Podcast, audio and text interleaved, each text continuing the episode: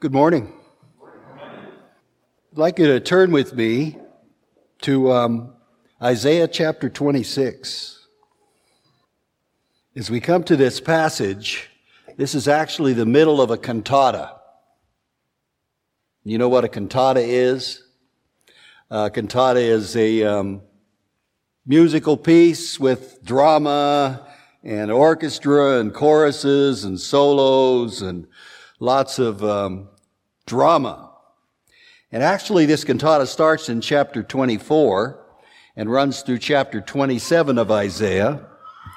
And as we get into this, it's a tremendous dramatic story of God bringing his final judgment upon the earth, of taking the kingdoms and the, the rebelliousness of, and sin of man and bringing judgment finally to it and bringing salvation to his people.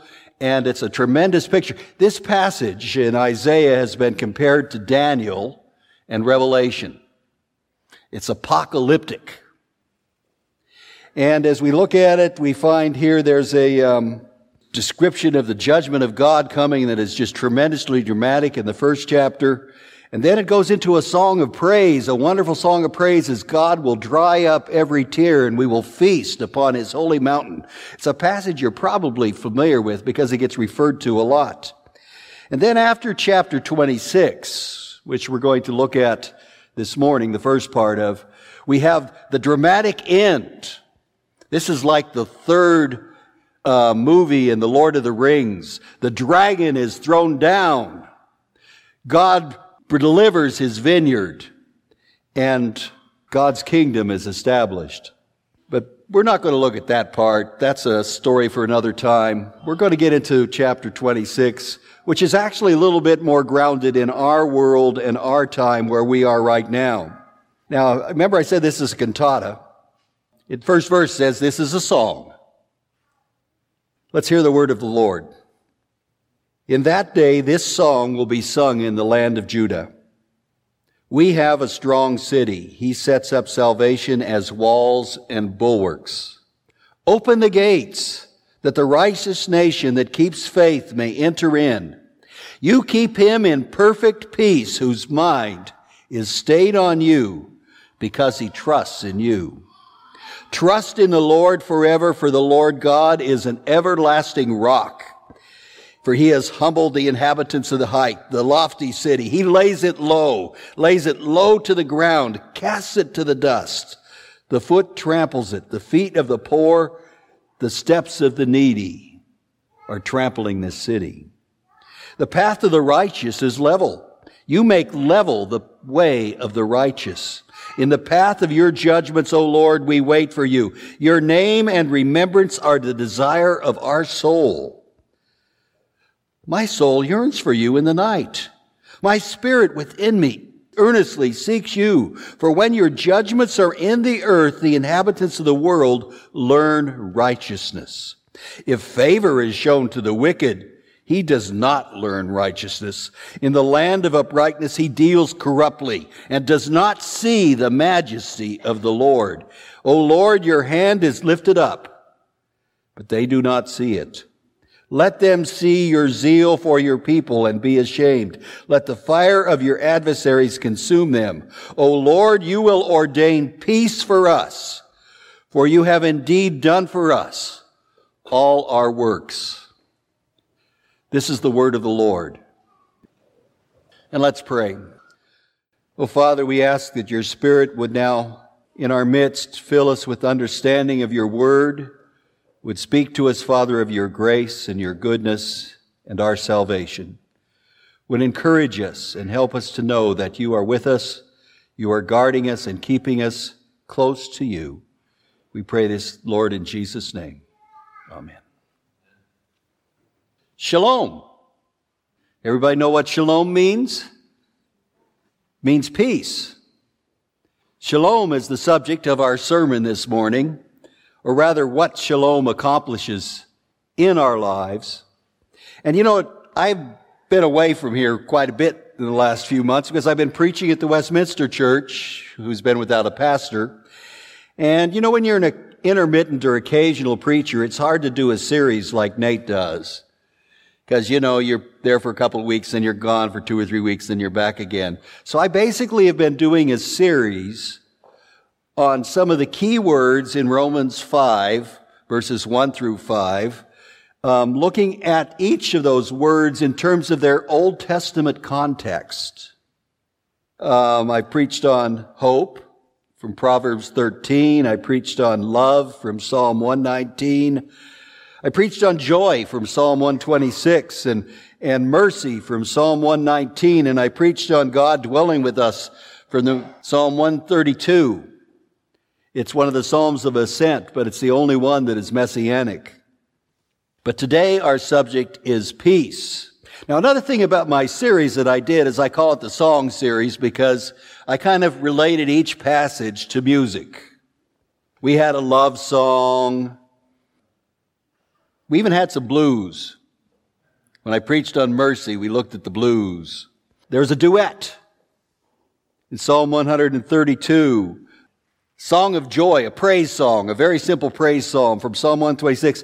But when it came to looking for peace in the Old Testament to find a good passage to help us understanding the concept of shalom, I came to this passage and lo and behold, I'm in a cantata. wow. I mean, this is, this is quite a production, you know. This is no simple praise song. And typical of Isaiah, there's a lot in these words, a lot in this text. Probably the most significant verse that stands out to most of you, and many of you probably even memorized this verse, is verse 3. You will keep him in perfect peace whose mind is stayed on you. You remember, any of you memorized that one? Learned that one? Thought about that one? Another verse that kind of goes along with this is in the New Testament is Philippians 4, 7. The peace of God, which passes all understanding, will guard your hearts and minds in Christ Jesus. Peace. Shalom. Now, to many people in the world, peace is the absence of conflict. It's something we don't see very much of right now. I mean, you turn on the evening news, another shooting, another demonstration, another riot, rockets hitting Jerusalem and airstrikes hitting Gaza. Everywhere we look, there's an absence of peace they look upon peace as if it, well, it's, it's an absence of conflict. It's serenity. But the word shalom doesn't exactly mean that. And when God talks about the peace that we have, He's not saying that we're going to be free from conflict. He's saying that He is with us in the midst of that conflict. Jesus says in um, John chapter 16, verse 33, I say these things to you, and we're going to talk about what he said in a few minutes, that in, in me you may have peace. In the world you have tribulation. But take heart, I have overcome the world. Shalom, the Hebrew word for peace, has a different sense. It's not a sense of an absence of conflict, but rather the idea of wholeness, of completion, of fulfillment. Um, we have peace with God.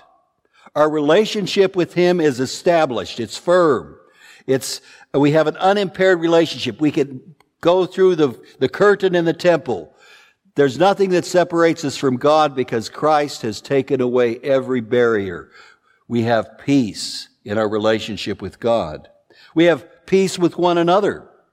Jesus is our priest. He's broken down the barriers between us. Nate has emphasized this in a number of sermons lately.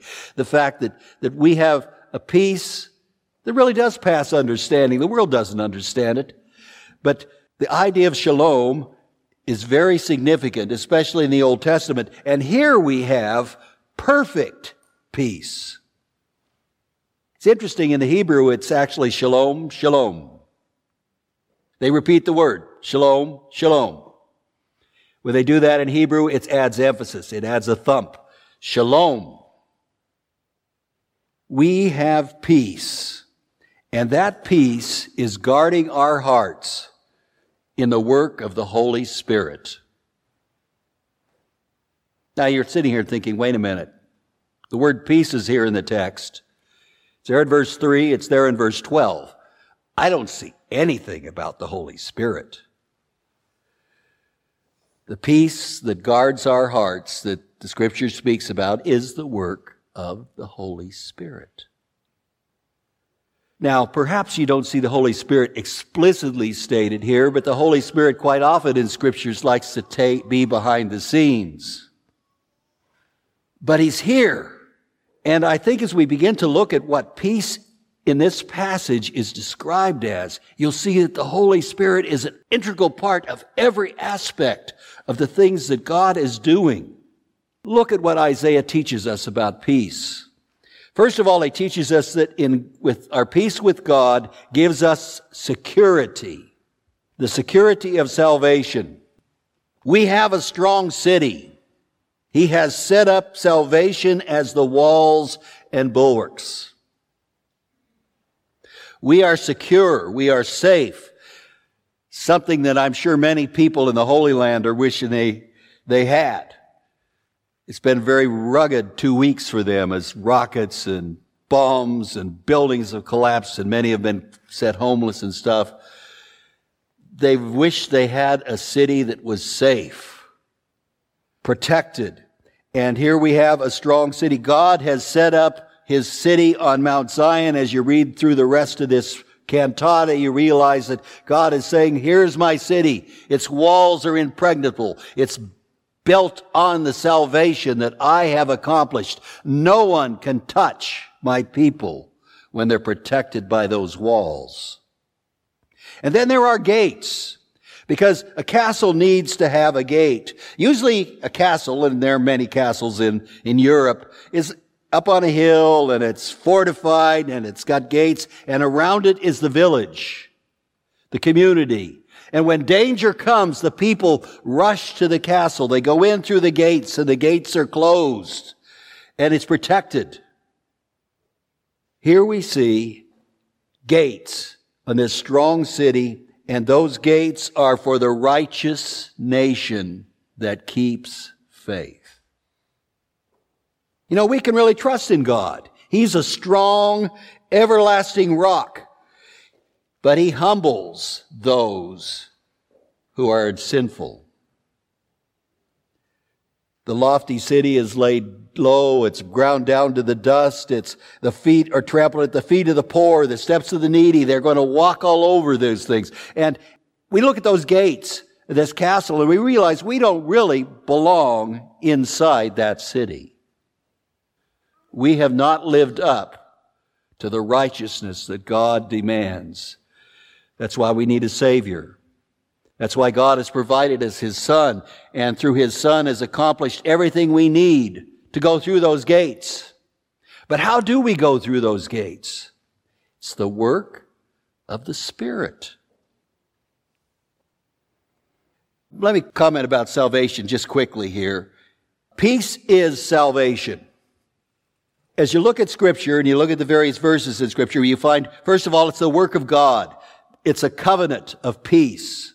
A covenant of peace that's described for us in Isaiah and Ezekiel and other places. God has created a covenant, a promise that through the salvation that He provides, we will be delivered from all that keeps us from Him. So God has made a covenant. And then he provided his son. For God so loved the world, he gave his only begotten son that whoever believes in him should not perish, but have everlasting life. We have a savior. And then we have the Spirit of God, which brings us to that Savior, that brings us to our God, that enables us to be born again. You must be born again. How can this happen? It's the work of God's Spirit. It's the work of God's Spirit to bring regeneration of our hearts, to enable us to turn from our sin, to repent and embrace our Savior and trust in Him. The righteousness we have is not ours, it's His. But in order to have that, we have to embrace it and trust in it. That's the work of the Spirit. As we come to the gates of this city, it's the Spirit that brings us there. It's the Spirit who gives the effectual calling that calls us to the Savior. It invites us to the gates, invites us into God's strong city. God is given us the Prince of Peace, which is his Son. And he gives us the Spirit of peace. Uh, we just sang a few minutes ago about holy, holy, holy. Lord God Almighty. We ended up Blessed Trinity. Salvation is the work of the whole Trinity. It's the work of the Father, the work of the Son, and the work of the Holy Spirit. We don't emphasize too much the work of the Spirit. But we've got to recognize that this is a part of our peace, that God Spirit is providing us with peace. Secondly, we have to see here that peace guards our hearts and is our stay along the way. You know what a stay is? You know, in the old sailing ships, the big tall masts, they have stays. Perhaps most of us don't know too much about wooden sailing ships, and we are there any sailors in here? a couple. The mast has to be up there to hold those sails, and there's a lot of force, a lot of pressure on those sails and on that mast in order to move that ship through the water. The rigging, and there are dozens of terms for aspects of rigging. There are sheets and halyards and lifts, all the ropes. There are hundreds and hundreds of feet of rope, uh, thousands of feet of rope on a sailing ship. But everything depends upon the stays. The stays are the cables that hold that mast steady and strong and in place. A lot of the other stuff, the halyards haul the yards up or haul them down. The sheets. You know, if you're out sailing in a, in a, in a small boat and a squall hits you, you're told to hang on to the rudder and let loose the sheets. The sheets are the things that tie the sails down at the bottom and are used to adjust the sail. And if the wind is going to topple your ship, you let go of oh, the sheets so that the sails can flap rather than the ship turn over. But the stays hold that mast in place. And here it tells us that peace is a stay.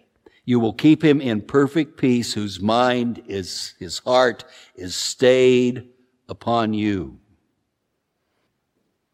God has given us his spirit, his peace as a stay as we go through our journey of life. Nowhere in scripture does it promise us that we're going to have a life that's free of suffering, of struggle, of trials, of tribulations. In fact, the Savior makes it very clear, in this world you will have tribulations. But the Spirit of God is our stay. It's the peace. He is the peace. The Spirit is the stay of our peace. He guards us. He goes along with us on the way. The scripture tells us life is anything but level and smooth, but in all your ways acknowledge him and he will make straight your paths. Notice here in our text, the path of the righteous is level. You make level the way of the righteous. In the path of your judgments, O Lord, we wait for you. Your name and remembrance are the desire of our soul. Think about those words a little bit. I've been thinking about them quite a bit. In the path of your judgments. You know, this whole cantata is about judgment. But there are judgments. There are judgments that we experience that are not the final judgment, but certainly God allows the turmoil, the struggles of our lives to minister to us. We'll get into that in a moment. And he takes us through those things. He assures us that he will walk with us. Yea, though I go through the valley, Psalm 23, you're with me. God's Spirit is with us.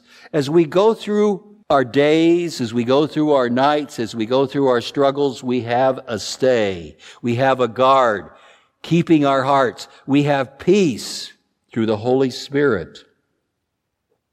He makes it level for us. He brings us through those things. I could quote quite a few different verses on that, but I want to mention Isaiah chapter 57 where it says, Build up, build up, prepare the way, remove every obstruction from my people's way, for thus says the Lord, the one who is high and lifted up, who inhabits eternity, whose name is holy. I dwell in the high and holy place, and also with him who is of a contrite and lowly spirit, to revive the spirit of the lowly and revive the heart of the contrite. I have seen his ways, but I will heal him. I will lead him and restore comfort to him. Peace, peace to the far and to the near, says the Lord. I will heal him.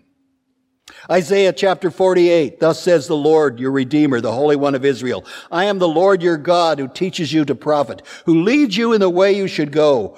Oh, that you had paid attention to my commandments. Then your peace would be like a river and your righteousness like the waves of the sea. But alas, there's no peace for the wicked. Peter tells us in chapter 4 do not be surprised at the fiery trials when they come to test you, as though something strange were happening to you, but rejoice insofar as you share Christ's sufferings, that you may also rejoice and be glad when his glory is revealed. If you were insulted for the name of Christ, you are blessed, because the Spirit of glory and of God rests with you. The Spirit is with us in our journey of life. He is our stay. He keeps us close to Him. There's this little aside that falls into this cantata. I think this is a solo. It's very personal. The guy says, My soul yearns for you in the night. My spirit within me earnestly seeks you. You know, probably one of those times when we wrestle the most with peace is the middle of the night. Have you ever woke up in the middle of the night and started worrying about something? Did I pay that bill? If you got teenagers, are they home yet? There are so many things that in the middle of the night keep us awake. My soul yearns for you in the night. My spirit within me earnestly seeks you. In the middle of the night, when that oppression comes, you have peace because the Spirit is there with you. You can reach out to Him. The Spirit is caring for you. He's not away from you. God's Spirit is ministering to us even in the darkest, loneliest parts of the night. Peace guards our hearts as well as we are disciplined and learn righteousness. We go on to read here, when your judgments are in the earth, the inhabitants of the world learn righteousness. If favor is shown to the wicked, he doesn't learn righteousness. In the land of uprightness, he deals corruptly, even when things are great.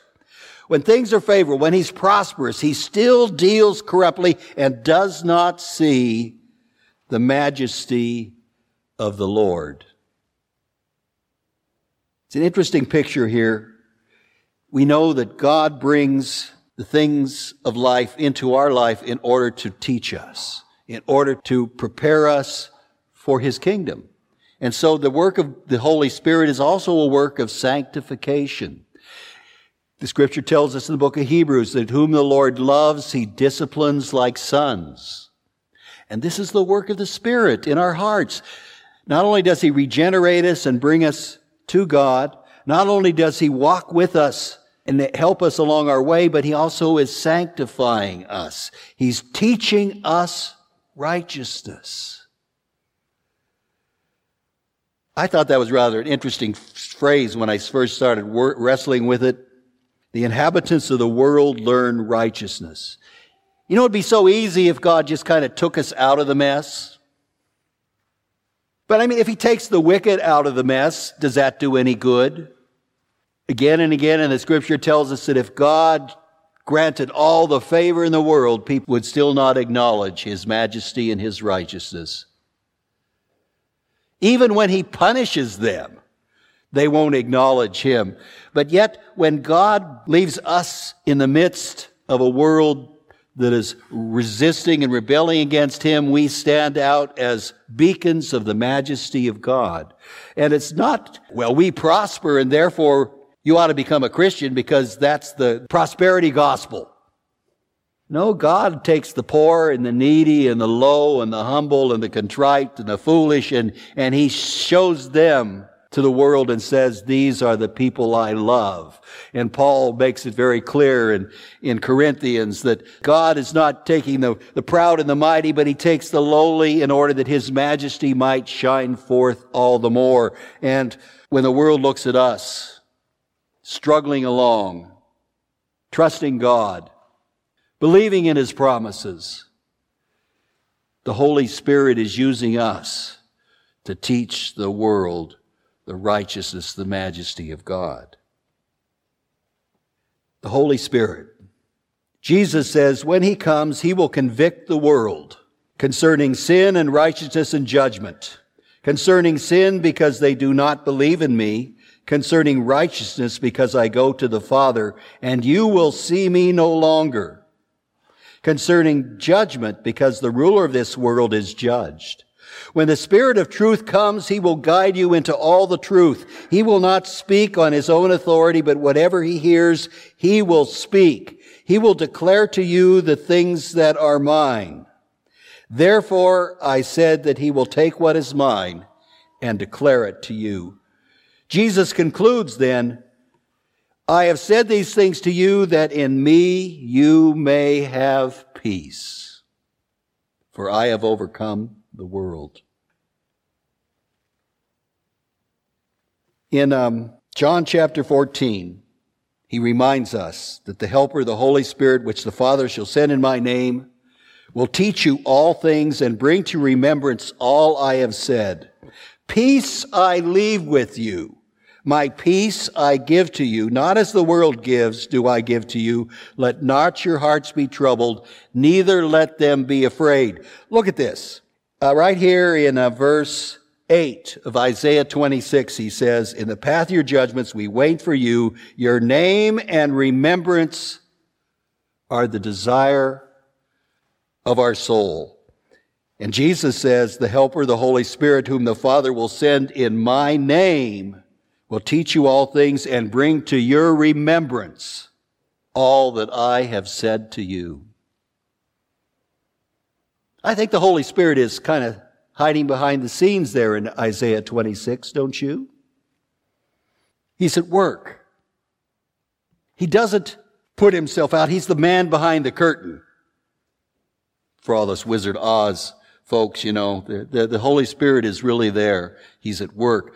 He's emphasizing the Lord Jesus. He's emphasizing the salvation we have. He's honoring the Lord God, but the Holy Spirit is at work and all through our life, the Holy Spirit is constantly bringing us peace. He's guarding our peace. He's keeping us safe. He's our stay. He's our certainty. He's teaching us. He's sanctifying us. He's bringing us to the Father. He's opening up the gates and when we walk in, we'll be the righteous ones whom God has loved because a heart and mind that's guarded and stayed by his peace will see the majesty of God. O Lord, your hand is lifted up. They do not see it.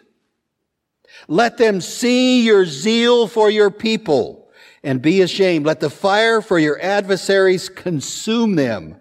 O Lord, you will ordain peace for us. For you have indeed done for us all our works.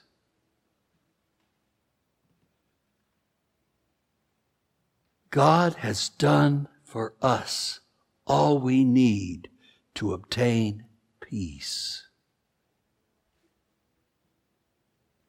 In 2 Corinthians chapter 3 through chapter 5, there's just a lot of references to the Holy Spirit he's writing to Corinthians, he says, You are a letter from Christ delivered for us, written not with ink, but with the Spirit of the living God, not on tablets of stone, but on tablets of human hearts. Such is the confidence we have through Christ towards God. Not that we're sufficient in ourselves to claim anything is coming from us. Our sufficiency is from God who has made us sufficient to be ministers of a new covenant, not of the letter, but of the Spirit. For the letter kills, the Spirit gives life. Chapter 8 and 9 says, Will not the ministry of the Spirit bring even more glory? If there was a glory in the ministry of, con- ministry of condemnation, the ministry of righteousness must exceed it in glory. Verses 17 and 18. The Lord is the Spirit, and where the Spirit of the Lord is, there is freedom. And we all, with unveiled face, beholding the glory of the Lord, are being transformed into the same image from one degree of glory to another. All this comes from the Lord who is the Spirit. 2 Corinthians 5 verses 4 and 5. For while we're still in this tent, we groan, being burdened. Not that we will be unclothed, but that we would be further clothed. For what is mortal shall be swallowed up by life. He who has prepared us for this very thing is God, who has given us the Spirit as a guarantee.